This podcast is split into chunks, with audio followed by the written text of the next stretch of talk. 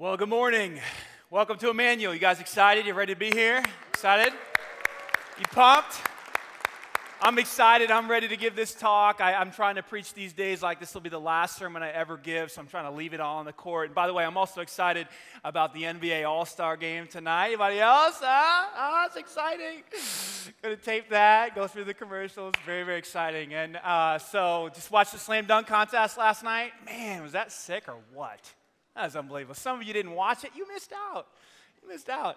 Hey, I don't want to move uh, past uh, too quickly past that video we just saw a few moments ago by Brandy Rose. I think that's a that's a her story is a perfect picture of what this church is all about. If you're a guest with us here today, I want you to hear our heart. You know, you're, you're here and you're looking at, you know, what's going on. You're seeing these videos. You hear from Brandy. You see a guy up here jumping around, rocking and rolling. His hair's flailing. You know what I'm saying? Like, what's going on in this place, right? like, like let, me, let me just give you a snapshot. I'll just give you a quick picture of what's going on in this place. So we believe God is doing here at this church, both at the Greenwood campus and the Banta campus, is that, that we believe that God is the type of God that, that accepts us right where we are. Like broken, busted, discouraged, down, like right where we are. Like he, he says, I know where you are and it's okay. But we also believe that God has no intentions of allowing us to stay there that He has a plan for our life to encourage us and make us stronger and make us more like Himself. He accepts us where we are, but He has no intentions of leaving us where we are. And so that's that, that tension between acceptance and challenge. See, in this environment here, you, you can be yourself. I love coming to church in jeans and a t shirt, it's one of my favorite things about our church because that's just who I am. Like, I don't have to try to be somebody else. Like, God loves me just as I am, but He has no intention of letting me stay there. So, this is, this is an environment of love and an acceptance. It's also an environment of high challenge. God wants to move us on and move us up to become men and women who are just like Jesus. So every week, you're going to get something that's very high challenge for you, but with lots of, lots of grace, understanding that we're going to fail and fall along the way. Okay, so if you're a guest with us here today and that sounds cool to you and that sounds like a place that you feel comfortable, man, we welcome you here. We want you, we want to invite you on the journey, okay? So now, we are in a series called Unbroken, and this series is all about adversity and going through difficult times. The series is actually based on a book called Unbroken that was written seven, several years ago by Laura Hillenbrand. It was turned into a movie by Angelina Jolie uh, very recently. I think it's still in the theaters. And last week I ruined it for many of you. I tried not to, uh, but I ended up spoiling it. But, but I, really, I really didn't because if you read the book, there's so much more detail that they didn't even cover in the movie that I didn't even touch upon. And, it's, and the reason that this book and, and, and this movie has gotten so much traction is because it's, a, it's this amazing story of someone who just would not give up. And don't we love stories like that? I mean, do you remember growing up watching Rocky? Did anybody else watch Rocky? I mean, it's just so inspiring inspiring. We would watch it over and over. And also Rambo, eh, that really wasn't very edifying, but Rambo was pretty cool. You just kill everybody. But anyway, but back to Rocky. Rocky was unbelievable, especially Rocky 4 when, when, when he beat the Russian and he trained in Russia and he's, you know, just got those, you know, that ripped abs and he's just, he's just awesome. And you know, he's got to face this like six nine dude who just has biceps the size of I don't know what, but it's just, it's just, it's this awesome story. And we love stories like that because it's the stories of the underdog. And I believe that's why Louis Zamperini's story was turned into a movie and it, it's inspired millions of people. It's because it's this great story of perseverance and grit. A person who just did not give up in the face of huge adversity. And again, I'm not going to get deep into the story, but the, the idea is that his plane goes down in World War II while, he, while he's on a search and rescue mission for another plane, a B 52 bomber that went missing and uh, they crash land in the middle of Pacific Ocean, 65 million square miles of water. They, they, they drift for 47 days. They drift on the ocean. They cover 2,000 miles, and they finally hit land. And when they hit land, their bad situation, their horrific situation, goes from bad to worse. They were captured by the Japanese, and they endured two and a half years of prison, being a prisoner of war. At, during that time in the book and in the movie, you, you see that, that Louis, in particular, and many of the other soldiers as well, underwent extreme conditions. I mean, just brutal torture under the hands of a, of a psychotic, sadistic Japanese sergeant that they called the bird. At one point in, the, in, the, uh, in Louis' testimony, he said that they injected him three times with he doesn't know what. They just took a needle and they just stuck it in him. They said, What do you feel now? And then they did it again and they did it again. Just, they were using him as a guinea pig. I mean, it was just crazy torture that he underwent. But he never gave up. And in 1945, the war came to an end, and Louis returned home with the other POWs who had survived. And surely, if the war didn't end, they would have eventually, all of them would have eventually died because the, the, the conditions were so terrible. But he came home a war hero, and, and there's more to the story. But, but the idea is that, th- that Louis' life is an inspiration to millions of people because he's a person who just didn't give up. And so after you know, years went by, Louis would often go back to USC, and he would he would speak to the students there. That's where he ran track in college, and he, he, he uh, had a record there that was uh, in place for 15 years. He ran a mile in four minutes and eight seconds. That record held for 15 years. Anyway, he was an Olympic runner, and he would often go back to USC and just tell stories about the war and talk to students. And, and one day he connected with a particular student who happened to be the quarterback at USC at that time.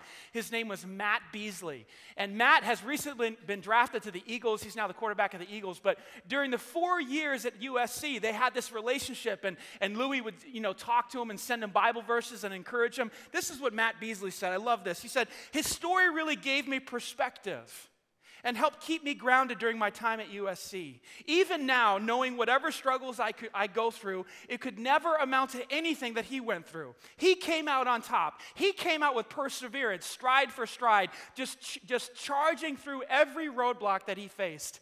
That really encouraged me to never give up. And if you set your heart on accomplishing something, there'll always be a way. And I just love that. I love that. That's the impact that Louis Zamperini's life had on people. That you look at his life and you go, man, if you can make it through your life, then I can make it through the adversity in my life. That's just one of millions of people who have been encouraged by his story. And so last week, what we did, if you were here, you, you know, we kind of dove into, you know, how was Louis able to persevere through that adversity and come out on the other side unbroken? And what we said was, was that it was his perspective his perspective on adversity. He learned a, a, statement from his brother, kind of a mantra. He would say it to himself. He, he would say, If I can take it, I can make it.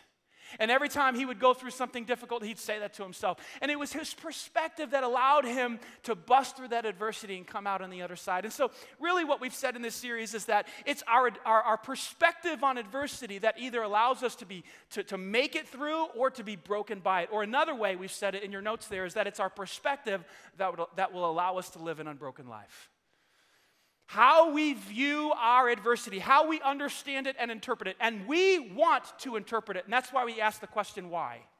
Have you ever noticed that about yourself? It's natural. We all do it. All human beings, what, what we do when we go through something difficult, we say, why is this happening? Like, what's going on? Why now? Why me? Why her? Why him? Why? And what are we doing when we ask that question? What we're trying to do is gain perspective because as human beings, we're built that way. We want to understand why we are in this situation because we feel, if we, we feel like if we can gain perspective, then we'll be okay with it. And so, all this series is really about is gaining five perspectives on adversity so that you can live an unbroken life. So that instead of adversity breaking you down and throwing you off course and crushing your faith or crushing your life, you actually get stronger and come out on the other side unbroken. Last week, if you were here, we said Number one adversity, number one perspective is that God wants to use your adversity to bring about maturity in your life. That, that there's endurance in this life that you need, and then God allows you to go through difficult times to build that endurance in your life. If you missed last week, please go back and watch it online. That's why we put it there for you. I promise you to be a blessing to you. Now, today, what I want to do is jump into the second perspective. You ready for it? It's in your notes. Second perspective is this God wants to use your adversity to comfort others. God wants to use your difficulty, your financial problem, your physical problem, the pain that you have in your back. Anybody? the loss of a, of a loved one, the divorce you went through, the wayward child, the difficult teenager, the difficult parents. Ooh. God wants to use your adversity to comfort others. Now, this is way different from how we normally understand adversity. Normally, when we go through something difficult, our whole focus is where? Where is our focus? Come on, talk to me. You know where the focus is. Where's the focus? Right here. Right here. It's all about me. Say, I'm going through this and I'm in pain and it hurts, and, and let me tell you about it. And all you have to do is ask somebody how they're doing. They'll tell you over a cup of coffee or whatever and said, oh, and they tell you how all it hurts and this happened, she did this and he did that, and that's why it's so painful. We, we're, we're inward focused when it comes to our own adversities. Do you agree with this? Come on, little honesty, little feedback here. Yeah. God, God says, hey, hey, time out, time out. When you're going through adversity, I want to give you a different perspective. I actually have other people in mind with your adversity. These, that's a totally different perspective. That's a totally different way to look at the difficulties that come across in your life. What I'm telling you today is that God has other people in mind when it comes to your adversity. You might be thinking right now, man, you're making this up. Like, you sound like you're making it up. Listen, we have a whole elder board here at the church to make sure I don't make stuff up, okay? okay? I'm not making this up. Like, when you come here, you can rest assured we're going to open up the Bible. It's going to appear on the screens here. I'm going to show you this perspective. That, that this perspective actually comes from a guy named Paul who went through some sick Louis Zamperini type of adversity, okay? I'm talking about one time he got stoned and they thought he was dead. I'm not talking about the stone that you smoke. I'm talking about, I'm talking about rocks. I'm talking about rocks. Like they took rocks and they hit him repeatedly with these rocks, and his head was bleeding and everything was busted, and they're like, he's dead, let's get out of here. Like that's the type of adversity Paul went through, okay? Listen, now, if anybody has authority to speak on adversity, it is Paul. Listen to what he says. Watch this. All praise to God and the Father of our Lord Jesus Christ. God is our merciful Father, and He's the source of all, say it with me, comfort. Now, watch how many times he uses this word comfort. Ready? Watch this. He comforts us in all of our troubles, all our trials, tribulations, adversity, so that we can comfort others when they are troubled. We'll be able to give them the same comfort God has given us. Now, watch verse 6. He continues. Even when we are weighed down with trials, adversities, troubles, pain, suffering, it is for your comfort five times. Paul says he uses this word comfort, he basically is saying this the reason that God allows you to go through adversity, one of the reasons, one of the perspectives I want to give you is so that you can comfort others. I love the way Charles Stanley said it. He said it this. He said it this way God is in the business of develop, developing comforters. Have you ever seen your adversity from that perspective before? That's life changing. That'll alter the way you see it. In fact, if, if, you, if you could take this perspective that God is going to use your adversity to, to, to bless other people, if you could take that perspective and now enter into your current adversity or adversities that you're going to go through in the future, how would that change how you go through it? Wouldn't it give you strength? Wouldn't, wouldn't it give you encouragement to say, you know what, this hurts, this is painful, this is terrible, I'd rather not be here. However, however, I know that God is in the business of developing comforters, and He's gonna, He's gonna build me up in such a way that I can actually be a blessing to other people. Some of you right now, you're having some hope, aren't you? Aren't you having some hope? That, that your adversity is not going to be wasted, that God does not waste pain. There's always something that He's going to leverage, there's always something that He's going to do, and what He wants to do is bless other people through your adversity. How about that? Now, I could stop right there and pray and just get out of here, and we all be blessed, wouldn't we? But I want to dive down deeper into this. I want to know what is this comfort? This word, parakleo, Paul uses it five times. Comfort. What is that comfort? What does that comfort look like? Because that's what, that's what God is offering us in the midst of our adversity. And then He wants to take that comfort and He wants it to, to give it to other people through us, through you, and through me. What does that look like? Two things. Number one, it's strength. Strength. The comfort of God is the strength of God. See, what people need in the midst of their adversity is strength. They don't have any, it's gone. they don't want to continue. They want to throw in the towel. They're done. They have no more strength in the midst of their adversity. And what they need is strength to continue. I'll tell you what, when you're going through your adversity and you go to God to get the strength of God, the comfort of God in your life, and He sustains you, and then you turn to somebody else and you start dishing that out, here's what they think. Here's what they th- here, this is unbelievable. Watch this. Here's what they think. They start to think if God sustained you in your adversity, He will certainly sustain me. And boom, you bless somebody. Did you see that? You bless somebody because you have received the strength of God. That's powerful in our lives. I love the story of Louis Zamperini. And, and again, I just, I just want to go back to it one more time because this, this this little part of his story, when I read it on vacation a couple years ago, I just, I just cried because I, what I saw was God's hand, his miraculous power, his miraculous strength in Louis Zamperini's life. I wasn't standing in awe of Louis Zamperini, I was standing in awe of God who saved Louis Zamperini. Listen, listen to this part, I'll just read it to you. This is, this is when the plane went down and it hit the water. Okay, so now the plane is sinking. Uh, Laura Hillenbrand writes Far below, Louis was still ensnared in the plane, writhing in the wires. He looked up and saw a body drifting passively. The plane coursed down and the world fled away. Louis felt his ears pop and vaguely recollected that at the swimming pool at, at Redondo Beach, his ears would pop around 20 feet. Darkness enfolded him, and the water pressure bore in with greater and greater intensity. He struggled uselessly. He thought to himself, hopeless. He felt a sudden, excruciating bolt of pain in his forehead that had just crashed. There was an oncoming stupor, a fading, and he tore at the wires and clenched his throat against his need to breathe. He had the soft realization that this was the last of everything, and he passed out. Suddenly, he awoke in total darkness. He thought to himself, This must be death. Then he felt the water still on him, the heavy dropping weight of the plane around him, and inexplicably, the wires around his legs were gone.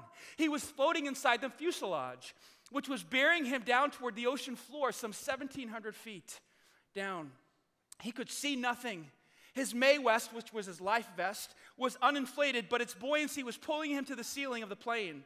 The air was gone from his lungs, and he was now gulping reflexively, reflexively, swallowing salt water. He tasted blood, gasoline, and oil. He was drowning. Louis flung out his arms, trying to find a way out. His right hand struck something, and his USC ring snagged on it. His hand was caught. So he took his left hand and reached out and felt along a smooth length of metal. The sensation oriented him. He was at the right open window, a waist window. He swam into the window, put his hand on the ledge, put his feet on the ledge, and he kicked off, and he was free from the, from the plane. The skin under his shirt scraped on the, on, the, on, the, on the ledge. He kicked clear, and the plane sank away. Louis fumbled, fumbled for the cords of his Mae West, hoping that no one had poached the carbon dioxide canisters. Luck was with him. I think it was more than luck. The chambers ballooned and he was suddenly light, the vest pulling him urgently upward in a stream of debris. He burst into dazzling daylight. He gasped in a breath and immediately vomited up the salt water and the fuel that he had swallowed. He had survived.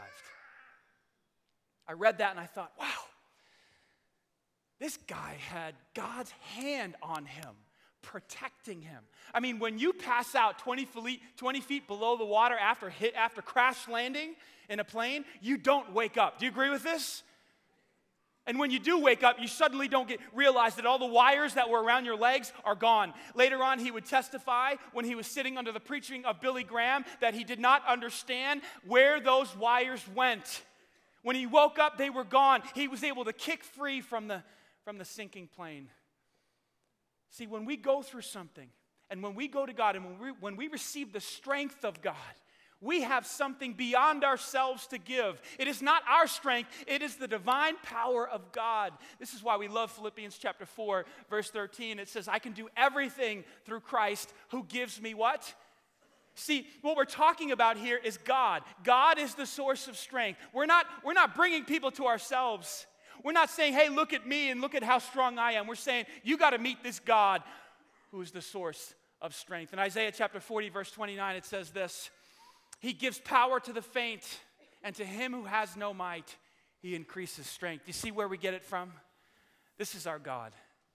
Our God has an endless resource of strength. And what he wants to do is give it to you in the midst of your adversity so that you can dish it out to others. Now that's perspective. And it's our perspective that will allow us to live an unbroken life. But the comfort of God is not just strength, it's also something else. It's also hope. Number two, it's also hope. What do I mean by hope? Well, biblically speaking, hope is this idea that, hey, it's going to be all right. This is going to be another day. This, this too will pass. I'm going to make it through. I know it's hard. I know it's difficult, but there'll be a better day coming soon. That's hope.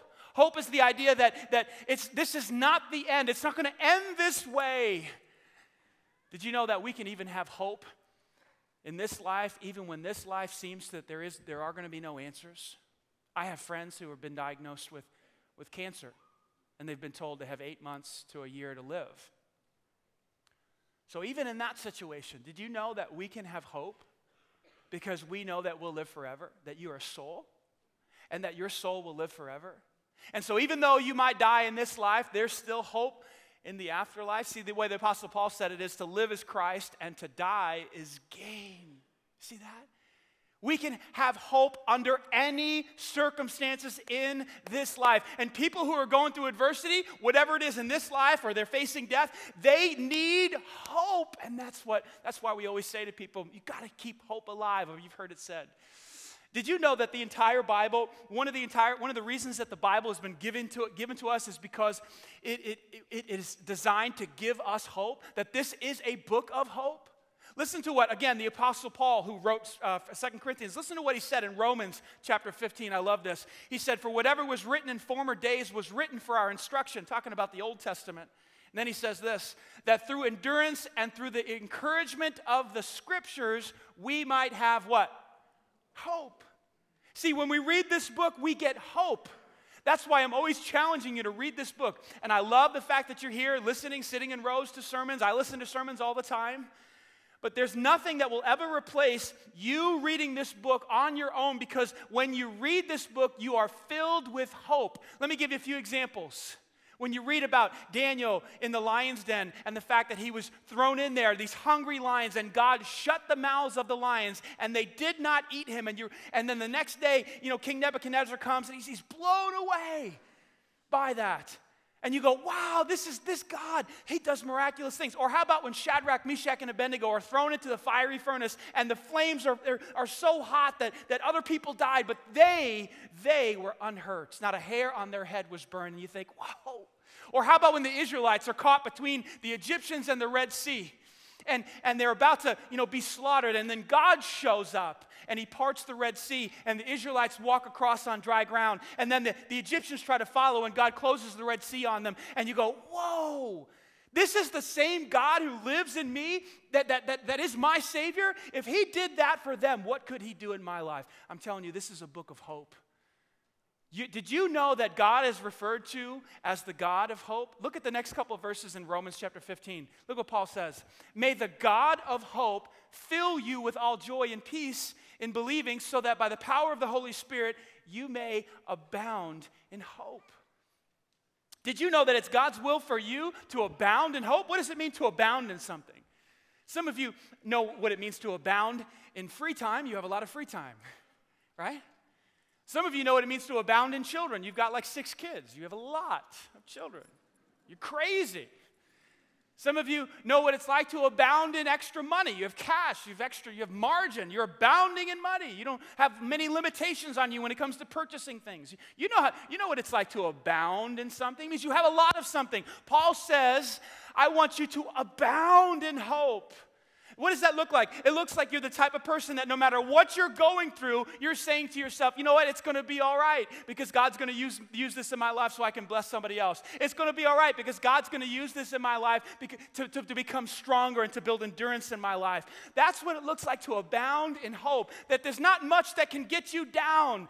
How's that possible? Well, we have the God of hope living in us. And he wants us, through the power of the Holy Spirit, to abound in hope. You know what the comfort of God is? It is hope and it is strength. God wants to develop comforters out of you. I want you to uh, meet somebody right now. His name's Aaron Beasley. Most of you know him because he comes up every now and then and does the announcements. And I thought there's no better way to illustrate this point than for Aaron to tell his story. Aaron was a, a, high school student when I first met him. I was his high school pastor many years ago. Then he went to Liberty, the greatest college in America. And then he came back, uh, and then we hired him as our children's pastor, spent many years blessing children, and now we've, uh, he's transitioned into our high school pastor. He has my old job. He's doing all right at it, um, but. but he didn't he went through something difficult as a, as a middle school student i want you to share i want him i want you to hear uh, his story well, hi, my name's uh, Aaron Beasley, and as Danny said, I'm the youth pastor here. And uh, sometimes you see me on, on, the stage give announcements and, you know, tell jokes. And a lot of people are always like, man, how are you so ha- happy and joyful? And a lot of times people uh, like to think that that's because everything's gone my way. You know, a lot of people think if you're happy or joyful, that things, life's just been perfect for you. And that's just not the case uh, in my life. I've gone through many adversities, but one of the biggest adversities that I went through was when I was in middle school. My parents got divorced. And that's really hard because as a middle school student, uh, you're trying to figure out life, and then you're getting ready to go into high school and you're trying to figure out life. And it's really hard when your parents come to you and say, hey, we don't love each other anymore. When, when they tell you that we can't uh, do this anymore. And so we're splitting up. And so as a middle school and high school student, it was kind of like, what am I, where am I going to go? Uh, because uh, we went to church, but we were kind of that family that was kind of like, we went to church, but it's like, hey, put on your happy face. You know what I'm saying? Like, hey, we're coming to church. And and so I was kind of like, is this God thing real? You know, should I keep trusting in this? And then uh, one day, one of my friends said, hey, you should come to our youth group. And I was like, uh, okay, I don't think so. And then, you know, he, he invited me, and I was like, all right, I'll come check it out, you know, again, I'll come check it out. Because I've never been to a middle school or a high school youth group or anything. And right when I walked in, um, I felt loved. I felt like uh, I was cared about. Uh, that's where I met Danny. It's where I met my adult leaders, Daryl and Melba Thornton. It's also where uh, I was told about who God really was and how God did love me. Even if I was mad at my parents at the time, I was told that I should continue to love my parents. I, I didn't like that at the moment, but they continued to tell me that you need to honor your parents, you need to love them. They continued to show me how to read the Bible, they taught me how to pray.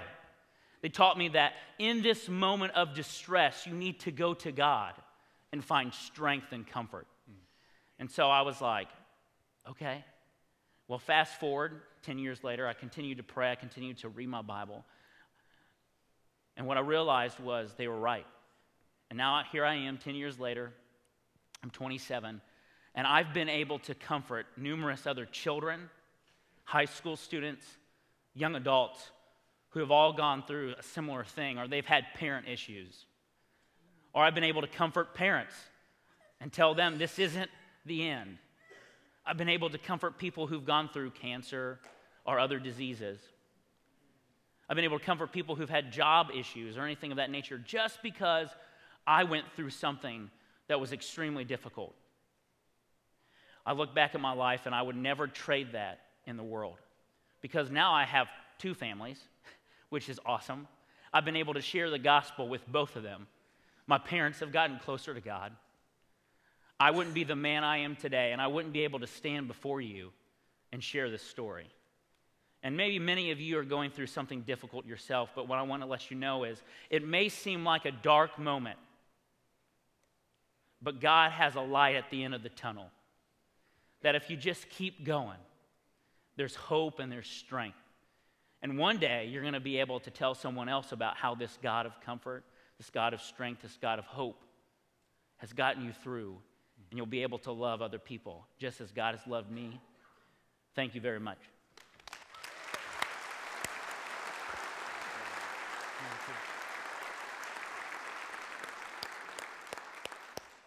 It's a perfect picture of what I'm trying to illustrate here. It's a perfect illustration of what I'm trying to say.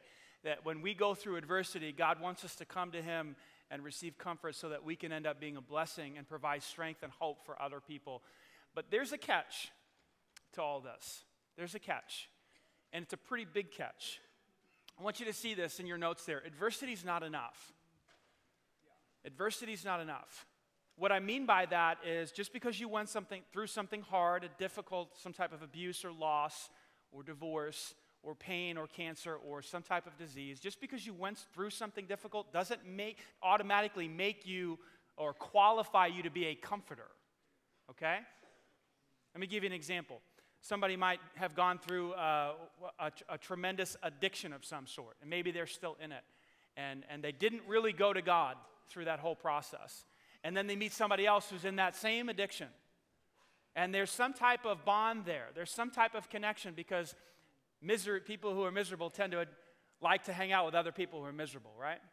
And there seems to be a pseudo comforting going on there, but it's not, the, it's not true comfort. There's not, there's not that ability to say, hey, I've been there and now I'm on the other side of that. Let me help pull you out, right? Adversity is not enough. See, the catch is this you and I have to go to God to receive that strength and that hope. See, we cannot give something we don't have to give. Look, at the, look back with me at the text here. Listen to what it says. He comforts us in all of our troubles so that, when we com- so that we can comfort others. When they are in trouble of any kind, we will be able to give them the same comfort God has given us. See, what we're dishing out is not our own strength. What we're dishing out is not our own hope. Just because you went through something difficult doesn't qualify you to help. You actually have to be on the ship, safe, secure, healed. Then you can throw out a life preserver to somebody who's out there in the ocean sinking. See, if you're, if you're out there in the ocean with them, you're gonna, you're gonna drown together, right? You meet somebody at work who hates the boss and you hate the boss, and you, you guys pull each other down. you got to get somebody who's on, on the ship saying, Man, I've been there. I was in that situation.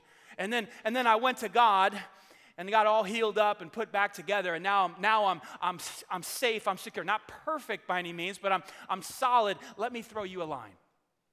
And then you pull that person in. See, you and I have to go to God. If, you, if you're in your adversity and, and your adversity is kicking your tail, or maybe you're on the other end of your adversity, but your faith is in shambles and it's broken up and you're discouraged and you're down and you're angry and you're frustrated, you're in no position to help anybody. But what if you went to God? What if you called out to Him in prayer? What if you sought him with diligence? What if you went to the scriptures like I just told you to a few moments ago that Paul told us to in Romans 15? What if you, what if you went to him for healing? What if you opened up to your small group and stopped playing games and got really authentic and say, Here's my problems, I need your help?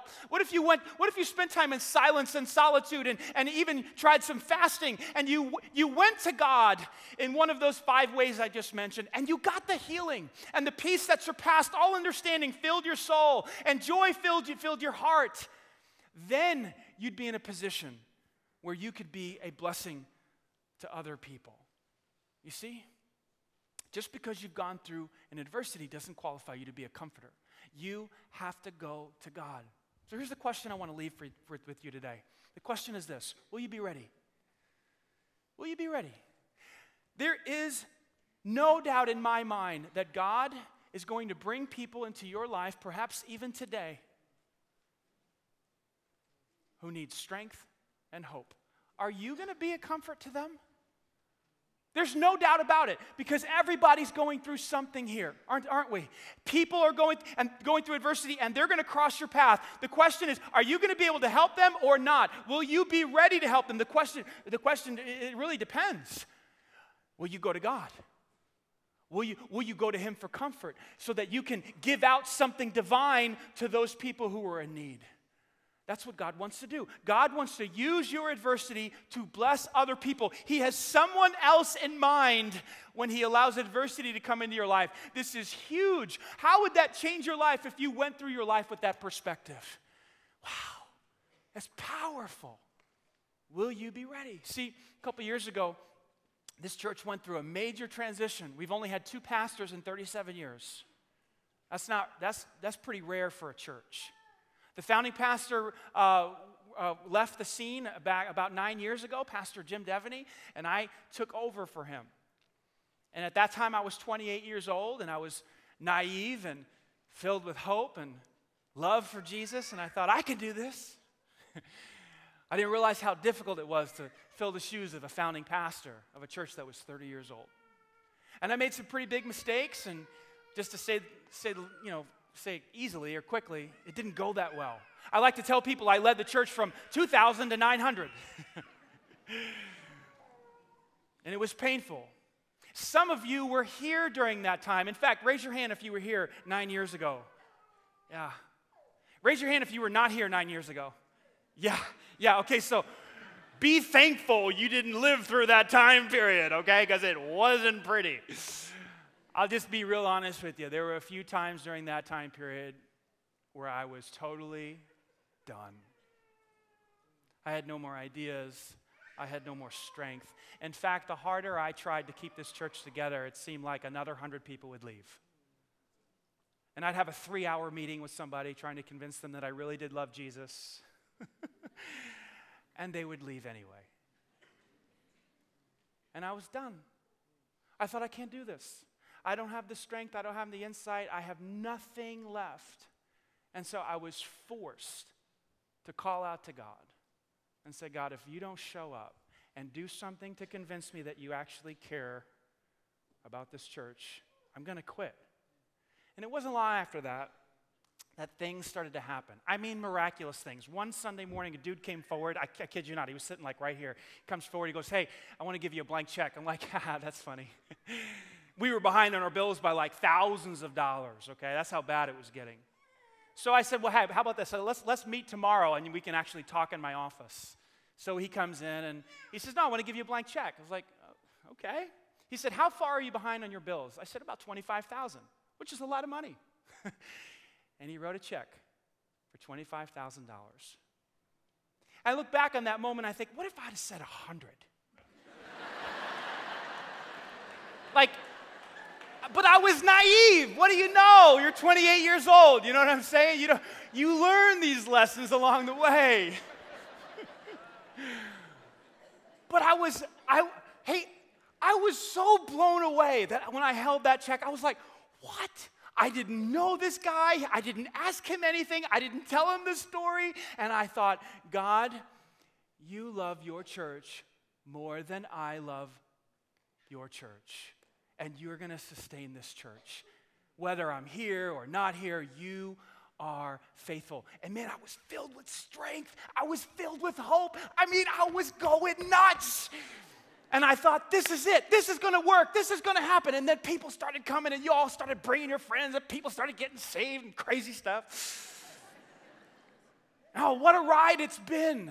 But I almost quit. I almost gave up because I thought, man, this is so discouraging. This is so.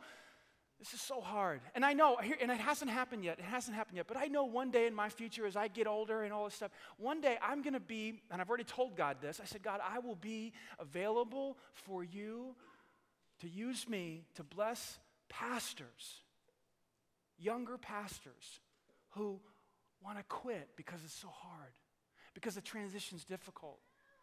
Because I know that you care about your church more than I do and more than they do. And if they would just stay faithful, if they would just trust you, if they would just turn to you for strength and hope, you will provide and find a way. It hasn't happened yet, but one day in the future, I know I'm going to be able to pass on that strength and that hope to other pastors. That's the way it works. Second Corinthians chapter 1, that's God's plan for adversity. He allows us to go through it so that we can be a blessing to other people. You with me? That's some sweet perspective right there, folks. That's some sweet stuff. Okay, now here's how I want to close. Now it's your turn. Now it's your turn. Remember the catch? The catch, the catch was you got to go to God. So we're going to close with a song right now. During this song, it's not time to leave. It's time to go to God, okay? I want you to call out to Him during this song, and then when the song's over, I'm going to come back up here and close this service out. You turn to Him now. Every single one of us is going to go through adversity. The question is are you going to go through it alone? Or you're you going to go through it with the God of hope, the God of comfort, the God who is the source of strength? That's my choice. That's your choice. I've made that choice. When I was 17 years old, I put my faith in Christ. And I'm not going through this life alone. I, when I go through adversity, I don't have to face it by myself. I've got Christ living inside of me. I can turn to Him and ask for strength and hope, and I do regularly. The question is to you Do you have Christ in your heart? Have you asked Him to be your Savior? Or are you going through this life all alone in your own strength? You don't have to.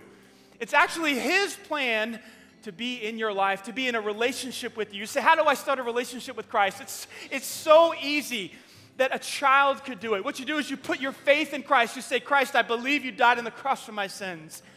I believe you rose again the third day. And I believe that you did that to wipe away my sin so that I can be reconciled back to the Father. See, sin and God don't mix. It's like oil and water, they don't go together. So someone had to do something about sin. And you know what God did? He stepped in. And He did what we could not do.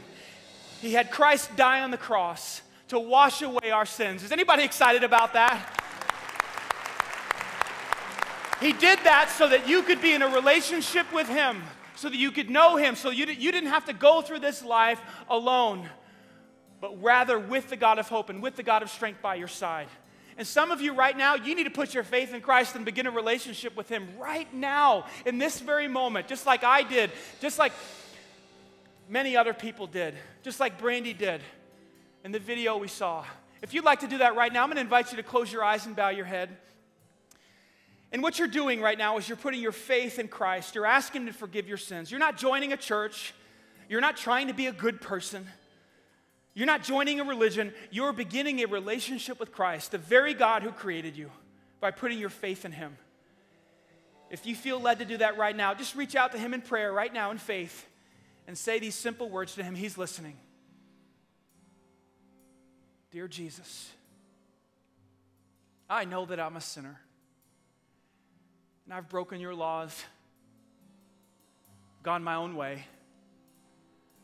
But today I'm turning to you for the forgiveness of my sins.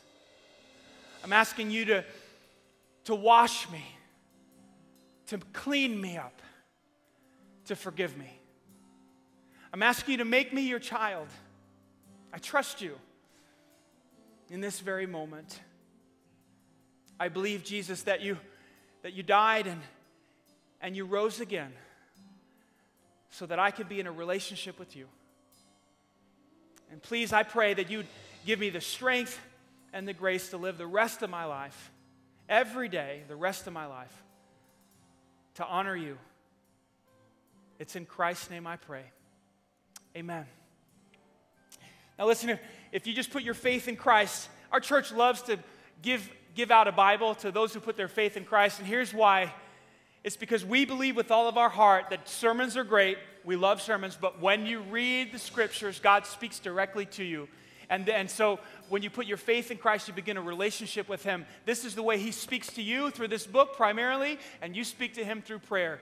So if you pray to receive Christ today, there's tables back to my left and to my right. If you're in the balcony, you can come down and grab one. If you're down on the main floor, you can go back there and grab one. If you pray to receive Christ today, grab one of these and begin reading. Can we honor God for what He's done today?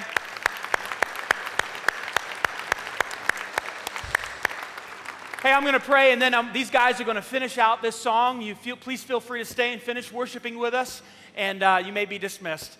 Heavenly Father, God, we are so, so glad that we can gather together and open up your word and receive perspective.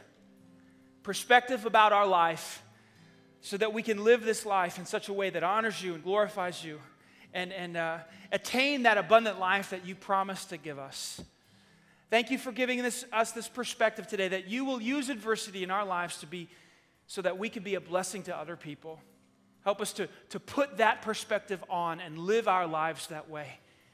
Thank you for those who put their faith in Jesus. Please give them the courage to go back and grab a Bible and begin reading. It's in Christ's name we pray. Amen. I love you. God bless you.